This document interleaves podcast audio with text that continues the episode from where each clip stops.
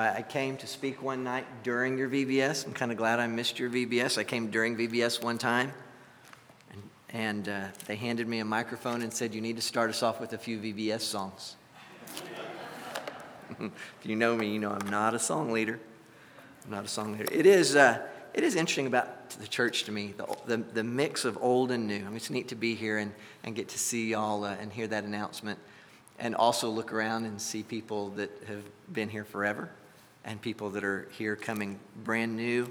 Uh, it's hard sometimes when you're preaching and you look up and you see somebody and your brain just stops for a moment and you went, Hi, hey, it's good to see you. Um, I appreciate getting to, to come in. I, I, feel bad when I walked in tonight. We tried to get here early because you never know coming across Houston. And uh, when I came in, um, we got here early, and so I just looked for a quiet place where I could sit down for a minute just focus on, on my stuff. So I walk in the first room I open, it's some kind of a girls' class going on in there. Whoops, sorry. Go to the next door. Oh, elders meeting. Sorry. So I found this storage room with a wheelchair in it. And I, and I sat in that wheelchair and I thought, surely this isn't being used tonight. So, uh, do you know, last week at Katy, I ran into a woman who came down and she said, um, I kept the nursery tonight um, and I'm sorry I didn't get to come to class, but you know I, th- I thought of Barbara Martin. Every time I came to Graber Road, Barbara Martin would keep those babies, and I used to always tell her that I appreciated that, that there were people who would, who would give up getting to come so that young moms and, and other people could come. Um, it's funny to me that as the church gets bigger, it gets smaller. We meet new people, and it takes sometimes 15 minutes or more before you find out how they're connected to somebody that you know.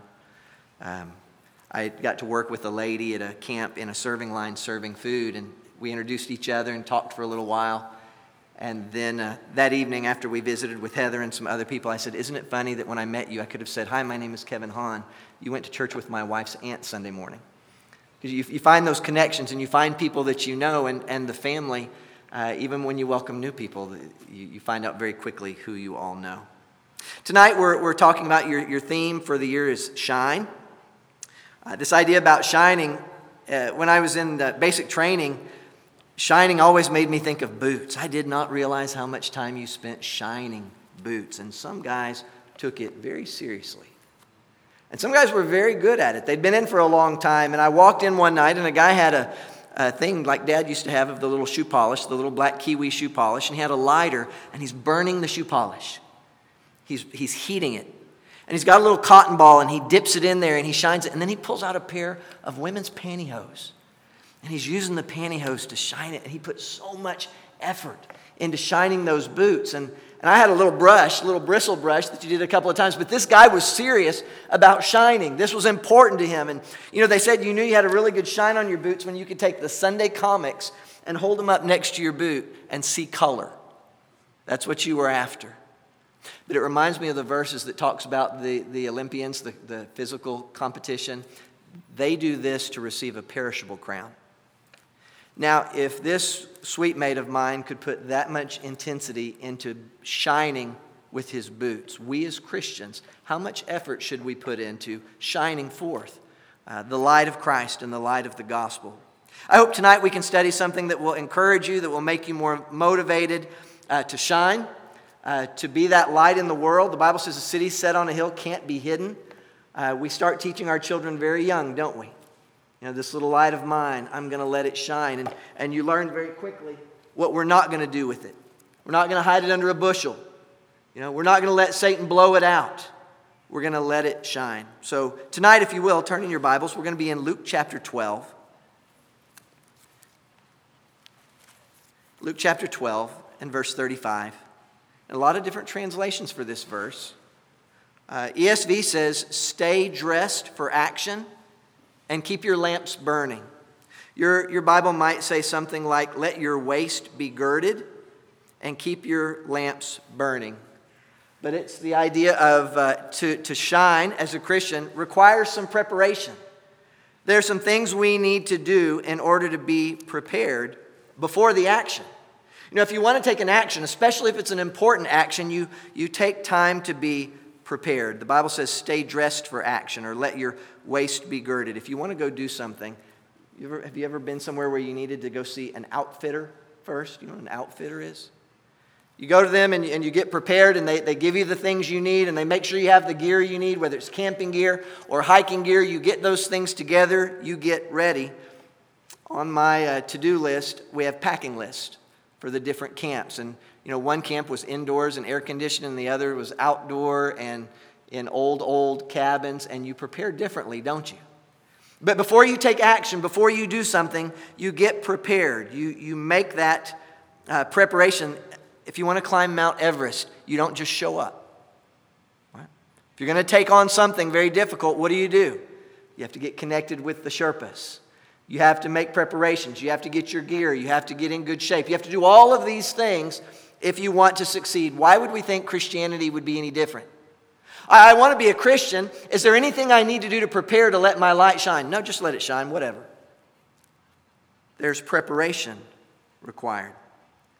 The Bible says, be ready or be dressed or stay dressed. I want to talk to you. Do you know what this article of clothing is called? That men in, in India and other places in the, in the East wear? May have different names in different places, but uh, uh, uh, uh I think of it as a lungi. a lungi. They're actually make this picture's actually from an advertisement they're making fun of because they were selling these for $90. And all the poor people around the world who wear these I thought that was very funny. It's just a, a cloth. Well, why? What's the, the deal with being prepared and, and having a, a lungi up here? This says, your Bible might say, stay dressed, but some of the older translations say, uh, let your waist be girded. See, we don't, we don't use those phrases, we don't talk about that, but in Bible times, that would have made a lot of sense. In India, it would have made a lot of sense because if you wear a lungi, and you're walking like this, it's great. But when you get ready to work, what do you do? You take it and you twist it and you wrap it and take it through and tuck it into your belt, and it looks more like a big adult diaper. Why do you do that? It doesn't look as nice as this. It, it, really looks like you're wearing a big cloth diaper. Why would you do that? Because you've got work to do, because you're getting ready to do something, and, and it's like rolling up your sleeves or, or cuffing your pants or doing something, taking off your jacket, but you're getting ready to act. You're getting ready to do something. Let your waist be girded. It's implying to us that there is some kind of action that we're preparing for. Do you know in the Bible, you may have read right over this if you don't think about uh, girding your clothing. But in 1 Kings chapter 18, uh, when the Bible's talking about Elijah, and after God sends rain, uh, in verse 45, it says, And in a little while the heavens grew black with clouds and wind, and there was a great rain, and Ahab rode and went to Jezreel. And the hand of the Lord was on Elijah. And what did he do? The Bible says, And he gathered up his garment and ran before Ahab to the entrance of Jezreel. Elijah girded his loins. He took his something probably that would have looked similar to that because he was getting ready to run and run very fast. And as a little kid, I, I just, because in my mind, Elijah was always kind of an old man. And in my mind, I could see these spindly little legs and him just hoofing it ahead of that chariot. But he girded up his clothing. He gathered up his clothes because when you're getting ready for action, and so this idea, you know, there was a billboard in Houston years ago, one of the most passive sounding things I've ever seen. It said, Let Jesus happen to you. Can you think of anything more passive than let Jesus happen to you? I'm just going to sit right here and I'm going to let Jesus happen to me. Versus Jesus who says, strive to enter the narrow gate. Strive. Not many will. The way is broad and, and the, that leads to destruction. Many are those who find it. The way to life is narrow. The gate is narrow. Few are those who find it. Be ready, your Bible might say. Be dressed. Stay dressed. Jesus prepared his disciples for action. He got them ready to do something. You know, it's one of the problems we talk about the challenge in the church is apathy to do something. I spoke to an elder recently who told me he was really grieving. He said, You know, I, I watched your sermon where you talked about the 80 20 rule. He said, I'm afraid we're more like 90 10. Just a very few people doing the work. But if you are a Christian, God has called you to action, not to observation. He didn't say, As I have washed your feet, so you should watch other people wash feet. Right? As I've washed your feet, you should wash others. Jimmy Allen, do you remember? Do you know who Jimmy Allen is? Years and years and years ago at, uh, at a lectureship, he said to a bunch of preachers who didn't appreciate it very much, he said, The greatest threat to the priesthood of all believers is the professional clergyman. The idea that you just sit there and hire someone to do the work for you. Have you ever seen the Western Shane? The guys can't gun, they, they have the bad guys who come in and, and, and they can't shoot guns, and so they hire a guy to come in and do the gunfighting for them. And I always tell people, don't hire a Shane. You know, I always tell churches, I didn't come to work for you, I want to work with you. I want to come and work with you. And, and, and the Bible talks about equipping the saints for works of service. Gird your loins. Let them always be girded. Let your waist be girded. That is not so you can sit. You don't gird your waist unless you're going to do something, unless you're going to work. So, this command to the church to let your light shine, if you want your light to shine, it's going to take some preparation. Do you know in your Bible, you may have uh, the books of your Bible labeled differently, but when you get to the book of Acts, does your Bible just say Acts? at the beginning of that book. The word Acts is in big type in mine, and the little letters around it say the Acts of the Apostles. Yeah, and sometimes we hear that word Acts and we only think of it as a book of the Bible. The Acts of the Apostles, the things they did, not the things they believed, not the things they were taught, but these are the Acts of the Apostles. They were disciples and followers of Christ and they did things. Jesus prepared them for action. He prepared them to be able to teach and preach. What does the Bible say in 2 Timothy chapter 2 and verse 1? When Paul got ready to leave this earth, he told Timothy, he said, "You then, my child, be strengthened by the grace that is in Christ Jesus, and what you have heard from me in the presence of many witnesses, entrust to faithful men who will be able to teach others also." What was the commandment? I've taught you, and now what do you do? Well, Timothy, just let Jesus happen to you. No. You take what I've given you and you give it to other people. And so they'll give it to other people. Entrust this to faithful men so that they'll teach others, so that this can be passed down from generation to generation. He prepared them for action to be able to teach and preach, but also for hard times. Did Jesus prepare them for persecution? He told them that difficult times were coming. He says in Matthew chapter 10, if you look in Matthew chapter 10 and verse 16, look how he got them ready for this upcoming life. Behold, I'm sending you out as sheep in the midst of wolves.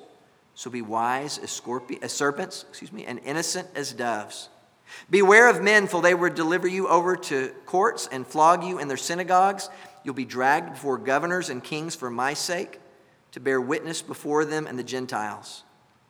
When they deliver you over, do not be anxious how you are to speak or what you are to say, for what you are to say will be given to you in that hour. For it is not you who speak, but the Spirit of your Father speaking through you. Brother will deliver brother over to death, and father his child, and children will rise against parents and have them put to death, and you will be hated by all for my name's sake. But the one who endures to the end will be saved. Do you appreciate people like that in your life who prepare you for what's coming? You know, I've, I've had both kinds of teachers. I've had teachers who've said, hey, just, just read the book and be ready and you'll be fine on the test. And I've had teachers who've said, this is what I'm going to test you on. I want you to be prepared. My harder teachers actually gave more direction. This is what I want you to know, and this is what you're going to be tested on. And Jesus told them, This is what you're going to go through as a Christian. You're going to be persecuted, you're going to be hated, you're going to be brought before leaders, you're going to need to be ready. He prepared them for action. He prepared them for hard times. You know, he doesn't say you might be hated, he says you will be hated. He doesn't say they might deliver you, he says they will deliver you up. Do you know what a bug out bag is? A bob? It's a go bag. It's, it's the stuff you put in there just in case you need to get out quickly. I have a lot of friends who've got bug out bags and they've got things ready to go on the potential contingency that they might need to get out of town quickly, that they might have to.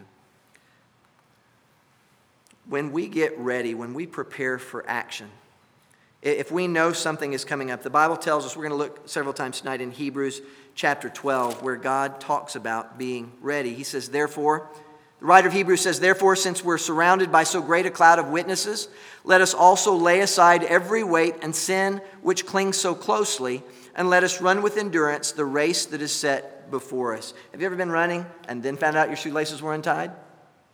Or found out you didn't have water, you weren't prepared? It's, it's too late at that point. You make your preparations ahead of time, and Jesus uh, tells the disciples what they're going to face, but the writer of Hebrews also tells us how to prepare for the race. He says, We are surrounded by a great cloud of witnesses. If you're getting ready for something, do you prefer to get ready by yourself or with other people? I liked preparing with other people. I like the camaraderie that comes from the church of getting ready with other people, of trying to get to heaven together. Uh, when I was at uh, the officer training school, one of our captains, we'd come in that morning, a new class was coming in. We all had a similar mission, and he would turn on, he's a huge Star Wars fan, and he would turn on his Darth Vader music. Dun, dun, dun, dun, dun, dun, dun. And everybody would get really hyped up, and, and we would get ready, and everybody would come in, and you would see people getting energized and getting ready to go, and that sh- sense of shared mission. We are all about to do something together. And the writer of Hebrews says, because we're surrounded by so great a cloud of witnesses, you aren't the first person who's ever needed to get ready for action. You're not going to be the first person to face persecution or problems or difficulties in your family or the church or your marriage or your household. You're not the first one. You're surrounded by a great cloud of witnesses, by other people who have had to get prepared as well. We're not only surrounded by witnesses, but part of that preparation, the writer of Hebrews says, lay aside every weight. I was talking to Tracy about volleyball players not recently, and there was an old Olympic medalist. Uh, he wasn't old at the time, but Karch Kiraly, one of our best volleyball players. And I saw an interview with him, and he said during the off season he would go out to the beach and he would put on a big, heavy lead weight belt and he'd put on uh, uh, he'd go barefoot and he'd go out on the beach to play volleyball and the extra weight around his waist and, and playing in the sand. He said when you got back into the season and you got back on that hardwood floor and put on shoes and took off that weight belt he said it felt like you could fly. Now when it came time to play he would have been a fool to leave the weight belt on wouldn't he wouldn't he have been foolish to go out there and play and try to take on the best in the world with a weight around his waist? And the writer of Hebrews says to lay aside every weight. All of those things that hold us back from shining, all of those things that keep us from being disciples. And that can be a lot of things. There's a book called When Family Becomes Idol. Even family can hold us back. Hobbies and interest and, and education, school, there are weights that hold us back, that keep us from being disciples. The author of Hebrews says, lay aside every weight, not just the weights, not just the things that hold us down, but also the sin which clings so closely. How can you run the race? How can you be prepared to shine when you have sin that's clinging to you? There was a thing called the, this adventure race, 300 miles, and they interviewed the winners. And they asked them about some of their strategy for winning, and it's, it really stuck with me. They made a pile. They reduced their weight as much as possible. You know, all the ultralight camping gear, they got as light as possible. And then they sat down and said, How can we get even lighter? How, how can we get rid of more things? And they cut the labels off of their bags and they broke the handles off of their toothbrushes and they, they, they, caught, and they made a little pile and they came up with another couple of pounds of stuff that they didn't need. Things which were part of their gear and part of their clothing and, and part of their hygiene things, but they, they put it all aside because they wanted to be able to move quickly. If you think tonight that you're going to shine as a light in the world while you're also holding on to the sin in your life, you're wrong. We talk about speaking clearly. You can't shine while you're holding on to the mud. You know, the, the prodigal son, that went out and he's, he's feeding the pigs and he's, he's eating out there, he had to get up and leave that in order to come home. He had to turn away from that. We have to lay aside the sin which clings so closely because Jesus prepares us for action. You know, in Matthew 25, when the Bible talks about that judgment, and it's talking about standing before the throne. And it says in verse 34 the king will say to those on his right, Come, you who are blessed by my Father, inherit the kingdom prepared for you from the foundation of the world. What had they done? For I was hungry, and you watched someone feed me. I was thirsty, and you paid someone to bring me water. I was a stranger, and you allowed someone else to welcome me in. It says no one's Bible in this auditorium, right? I was hungry, and you gave me food. I was thirsty, and you gave me drink. I was a stranger, and you welcomed me in. I was naked, and you clothed me. I was sick, and you visited me. I was in prison, and you came to me. Then the righteous will answer, saying, Lord, when did we see you hungry and feed you, or thirsty and give you drink? When did we see you a stranger and welcome you, or naked and clothe you? When did we see you sick or in prison and visit you? And the king will answer them, Truly I say to you, as you did it to one of the least of these, my brother, my brothers, you did it to me. Do you see how personal those words are? You did it. It's dangerous when people start thinking that judgment is going to be by congregation or that judgment is going to be by group. When the Bible talks about each one standing for himself, God prepares you for action. Gird your loins, not someone else's loins. Gird yours. If you're a Christian tonight and you are not active in serving God, I hope you won't leave here tonight thinking that someone else girding their loins is the same as you girding yours. Gird your loins for action. Not only requires preparation, it also requires vigilance. Back in Luke chapter 12 in our text, stay dressed for action and keep your lamps burning. To stay vigilant, to be sober minded. Do you know there's a, uh, an end of training exercise for the last three days of training, and it's called Vigilant Warrior. And that's when we let everybody catch up on sleep. Right? Isn't that vigilance? Time to rest, time to relax. Vigilance is to stay vigilant, to stay alert. Luke chapter 12 and verse 36 says, And be like men who are waiting for their master to come home from the wedding feast so that they may open the door to him at once when he's coming, when he comes and knocks. Blessed are those servants whom the master finds awake when he comes. Truly I say to you, he will dress himself for service and have them recline at table, and he will come and serve them. Be ready like men waiting for their master to come home. Be vigilant. You ever seen this picture? He's getting his camera ready, hoping to see a bighorn sheep. Be vigilant, be watchful. My friend went turkey hunting. And he said he got, he got his bow and he got down in there. He had all the gear. He had everything ready. He had all of his hunting clothes and his boots and everything else. And he's sitting under a tree and he's doing his turkey call. And he said, Kevin, nothing. Nothing. And he said, I, I must have dozed for a few minute, I, minutes. I woke up as the sun was coming up. And he said, Still nothing. So I gathered up all my stuff and I got ready to go. And he looked up in the tree. It's full of turkeys that had come while he slept and were roosting above him, and he said, laughing at him. He wasn't vigilant, he wasn't prepared, he wasn't ready, and that time came and he got caught asleep. You know, it says, Be like men who, when the, when the master comes home, they open the door at once. Caleb, you don't know if you even remember, used to do this to me. He would watch me come up the front, and when I would reach for the door, he would jerk the door open just as I reached for the handle. Just uh, if, if someone, if you've ever had someone open the door just as you knock, they're ready and they're waiting and they try to anticipate it. They're alert. They're watching for you to come home. Some of my students, I, I would always try to catch them unprepared to teach them to be vigilant. And I never could catch one class. And one of the guys said, I recognize your footsteps. I always knew when you were coming down the hall and we got ready. It was good, right? It's resourceful. Be vigilant. Be ready. We know that Jesus says he's coming back, so don't just gird your loins and then sit. Gird your loins and then be vigilant as you serve.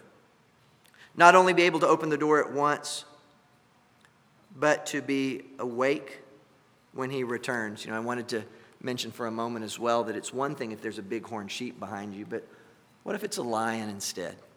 Would you be more or less vigilant? If you were in a country where there were lions. You know, the Bible says that Satan prowls around like a roaring lion seeking someone to what? Not frighten, not startle, someone to devour.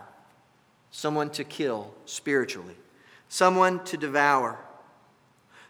But you know, this is not talking about being prepared and being vigilant, not only about Satan, but, but also about the lion of Judah. You know, the Bible talks about him as the Lamb of God, but when we read in Revelation about his return, it's a very different picture. The sword coming out of his mouth and the name written on his thigh, and with all the angels of heaven. And it's, it's a very different picture. It's something you don't want to be unprepared for. To be awake when he returns. I did a funeral a couple of weeks ago, and the, uh, the wife wanted to watch. I, it's only happened twice in all the years I've been preaching. The wife wanted to watch the bulldozer put the dirt over the coffin. Have you ever seen someone stay for that? She wanted to stay. She wanted to see it all the way to the end. So we go through this ceremony, and everybody had the, the Navy was there to present the flag, and everything had to be timed just perfectly. And we got to the end, and nothing. And we're all just standing there. And the lady next to me, the funeral director, goes, Oh. She leaned over and she said, Will you please go wake him up? And she pointed over there, and the bulldozer operator was asleep. And she said, He takes naps all the time. And I thought, Get his cell phone number. and wake him or give him a little buzzer or something. But, but he was asleep, and I, and I walked and I was calling to him and I'm waving my arms and I'm trying to get his attention. And I feel bad. All the guests are watching as I'm walking over there, waving my arms, going, Hey, hey, they're. And so finally I walked up and I tapped him, and, and he, he woke up and I said, They're ready for you. The Bible says this is not how we're to be as Christians. We're not only to be ready for action and have our, our loins girded, but also to be vigilant, to be ready, to be active, to be doing those things, to be ready for Him to come back at any time. And as I was praying for, for y'all this evening, I, I thought about who in here is spiritually groggy. Who in here is not as awake as they should be? Who is, who is falling asleep? You know how hard it is to fight? It's easy for me when I'm up here speaking, but for those of you who are sitting there, when you start getting sleepy, once you start fighting that, it's, it's almost impossible to fight, isn't it? You get sleepier and sleepier. You get groggy if you're spiritually groggy. You know, we used to have a teacher who said we would get in trouble if we fell asleep sitting like you are. So we were allowed to stand up and walk to the back of the room, and we knew it was better to get up and move than to get in trouble for falling asleep. If you are spiritually groggy, you need to get up and move. You need to get up and do something. Don't just sit there and try to fight the sleep and say, well, hopefully I'll be aware and awake when the Lord returns. You need to get up and move. You need to do something different. You need to change something in your life in order to be active and be vigilant because He is coming. And He tells us to be vigilant. Paul wrote to the church in 1 Thessalonians. In 1 Thessalonians chapter 5, he talks to them about being ready. 1 Thessalonians chapter 5, starting in verse 1, he says, Now concerning the times and the seasons, brothers, you have no need to have anyone, uh, anything written to you, for you yourselves are fully aware that the day of the Lord will come like a thief in the night. While people are saying, well, there's peace and safety, it's peace and security, then sudden destruction will come upon them as labor pains come upon a pregnant woman and they will not escape. But you are not in darkness, brothers, for that day to surprise you like a thief. Brothers, you are not like the world. That day shouldn't surprise you. We should be living as Christians. We should have our loins girded. We should be living in such a way that it does not matter if the Lord comes tonight or tomorrow or next year or next month or 100 years from now. It should not matter to us because we're leading prepared and vigilant lives. Did you see how it's likened to labor pains? Did you know that a lot of doctors don't give due dates anymore? They don't give a due date. What do they give now? A due week. They give you a due week. Do you know why that is? Because a baby very seldom comes on the day that they tell you. How many of you ladies gave birth to babies that were late, that did not come when they were supposed to, or came early? Some of you were surprised and, went into labor early. It was always difficult with Heather. She always had these these early contractions, and we'd rush to the hospital and they'd send us home. And we'd rush to the hospital and they'd send us home. So on the last baby, I asked her, Are you sure? Do you know, you shouldn't ask a woman in labor if she's sure. and Heather had determined that she was not going to be taken by surprise this time, so she was very sure. And do you know? She had her bags packed. And we had already paid the hospital. And she filled out the birthing plan. Why? Why? Because you don't know when the baby's coming, but what do you know? It's coming. You know the baby's coming, but you don't know when, so what do you do? You get ready, you get prepared. You don't wait till the last minute. You're ready all the time. So if the baby comes today or tomorrow or a week from now, you're ready to go. That's for a baby. What about for your eternity? Shouldn't that be just as important for you to prepare? Bible says we must be vigilant. Did you notice in our verses in Hebrews chapter 12 that it says in verse 2 looking to Jesus, the founder and perfecter of our faith, who for the joy that was set before him endured the cross, despising the shame, and is seated at the right hand of the throne of God, looking to Jesus, looking to him, the author and perfecter of our faith, being vigilant, keeping our eyes on him. Third thing tonight that that kind of light shining requires endurance. The Bible doesn't say to be a shooting star. You know, I like shooting stars. We've laid out in the backyard for hours watching during the meteor showers, and, and you watch and you watch and you watch, but you have to, if you don't see them, you miss it. The kids would play, and we'd say, There's one. Where? And they would miss it because it would come and, and go so quickly. Do you know that that light bulb has a name? It's the only light bulb that I know of that's got a name. That light bulb is called the Centennial bulb. Have you ever heard of it?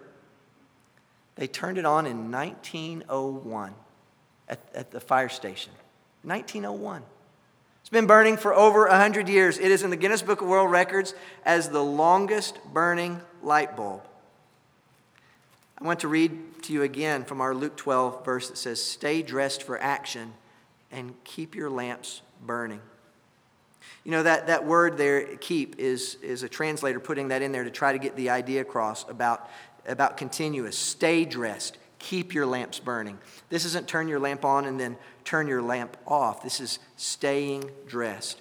You know, the hardest part of an endurance race, of a long race, is not starting. It's not difficult to start, it's difficult to finish. And the Bible says that we run an endurance race. It's not a sprint. It's not over in a year. It's not over in 10 years or 20 years. For a lot of us, it's a 50 or 60 year race, and it's an endurance race, and you have to keep going. Jesus told his disciples to stay ready. In Luke chapter 12, I want you to listen to verse 35. When it says, Stay dressed for action and, and keep your lamps burning in verse 38, it says, If he comes in the second watch or in the third and finds them awake, blessed are those servants. Well, maybe he'll come during this watch, maybe the second, maybe the third. Did any of you ever work shift work? You know what second shift and third shift are. That's, and if you've ever had to pull double shifts, or some people have pulled a triple shift, you understand that's a long time to be at work pulling a double shift. Sometimes Emily at the hospital will pull a double shift and she's exhausted. And he says, Be alert. So if he comes at the second or the third watch, do you know I had one, one job, that meme, you had one job. During Vigilant Warrior, one of my jobs was to be in charge of this section of, of the perimeter. And all the instructors were outside and all the students were inside. And our job was to keep them out and us in and they played the theme song from Aladdin all night long, over and over and over. Do you know what happens to your mind besides hating Aladdin? Do you know what happens? I still, you know what happens to your mind after six or seven hours of hearing the same song over and over? It lulls you in, into a sense of complacency and, and you stop being alert and, and getting up and shaking. You know, you're tired and you're hungry and you're wet. And staying alert, the longer you're, you're in this, the harder it gets. It doesn't get easier. And Jesus doesn't deny that. In Luke, he doesn't say, well, you know, if he comes in the first watch, at least you're ready. He says if he comes in the second or even the third, blessed are those servants who he finds ready. I know some of you get tired of fighting the good fight. Don't you get tired? Uh, uh, of having some of the same arguments, of fighting the same sins in your own life, of fighting sins in other people's life, of trying to convince people to get ready for judgment, of trying to teach people. But you know what God calls us to? Endurance. To let your light shine and keep shining. no matter how hard it gets. You know, there's a big difference between getting ready and staying ready. Did Demas get ready? He became, he was a, a co-worker of Paul's. Did he stay ready? For Demas, in love with this present world, has deserted me. Right? And in running, he would, he would get a DNF. Did not finish. That's a dumb little race on this earth. When he stands before judgment, do you think Demas will be glad he didn't endure? It's about endurance, getting ready and staying ready. Have you ever thought about this? The foolish virgins. Were they ready at some point in time? Oh, yeah. They had oil in their lamps. They were ready for the wedding. And then what happened? They didn't stay ready. They had not made preparation. They had run out of that oil. And they didn't have more. They were ready until they weren't. We have to have endurance. The end of that verse in Hebrews chapter 12 is after we lay aside the weight and the sin which clings so closely, let us run with endurance now, here's one of the hardest parts of that verse the race that's set before us. I, uh, I hate to say it, but I, I run a race in Kingwood that's flat as flat could be. Because I don't like those hilly races. They're hard. It's hard. You go someplace like Colorado or Ohio, even, or places like that, they make you run uphill. It's hard. I want to run flat. And some of you tonight want a good, nice, flat, easy Christian race. Well, I'll endure as long as the way is easy, but the Bible says the race that is set before you. Paul said, I have fought the good fight, I have finished the race. How much uphill did he have? How much difficulty? We don't get to choose the course, but we get to choose whether or not we quit. You know, Dad used to have a poster. if you remember this, Kelsey. Dad used to have a poster with a cat hanging on to a, a, a bar. That's poor. And, it's funny when you see something like that as a little kid. I kept looking as if he were going to fall. And that cat, and the poster said something about hanging on, just hang on. And you've heard the, the saying when you reach the end of your rope, do what? Tie a knot and hang on. You may not be powerfully climbing and you may not be at the top of your game, but endurance is about not giving up. Some of my favorite people in races are the people at the back. I'm telling you, that's where the character is. I will never forget some of those guys dragging their legs covered in white salt as they're pouring sweat, as they're dehydrated. There's character in the back. And in the church, there's faithfulness in those who endure. Not because you're running and winning the race, not because you're out front, not because you're out, out, outpacing everyone else, but because you don't quit. And I want to tell you tonight don't give up. Do you know what's been sad about this pandemic? We've lost a lot of people who've just given up. They've just quit. They will never be glad they did that on the day of judgment. That centennial bulb, as we close tonight, that centennial bulb started out burning somewhere between 30 and 60 watts. Do you know where it is now? Four, which is about the brightness of a nightlight. On May 20th, 2013, people, people, people watched this light bulb on a camera. Isn't that crazy? It's got its own camera. And on May 20th of 2013, it burned out, except that it didn't. It didn't. They hooked it up to an extension cord and it came back on. So they investigated and they found out that it had a faulty power supply. It had a faulty power supply. I want to tell you tonight, we have an uninterrupted power supply. We have a God in heaven who has said, when, when he got to the end of that great commission, he says, Look, go, make disciples, baptizing them in the name of the Father and the Son and the Holy Spirit, teaching them to observe all that I've commanded, and lo, I will be with you always. You will never be without someone to help you endure, someone to help you run. So I want to encourage you tonight let your waist be girded, prepare yourself to work. Stay vigilant so that it doesn't matter when the Lord returns. And when you get to the end of your rope spiritually, tie a knot and hang on because it will be worth it when you stand before the Lord and He says, Well done good and faithful servant. Will you pray with me as we close tonight?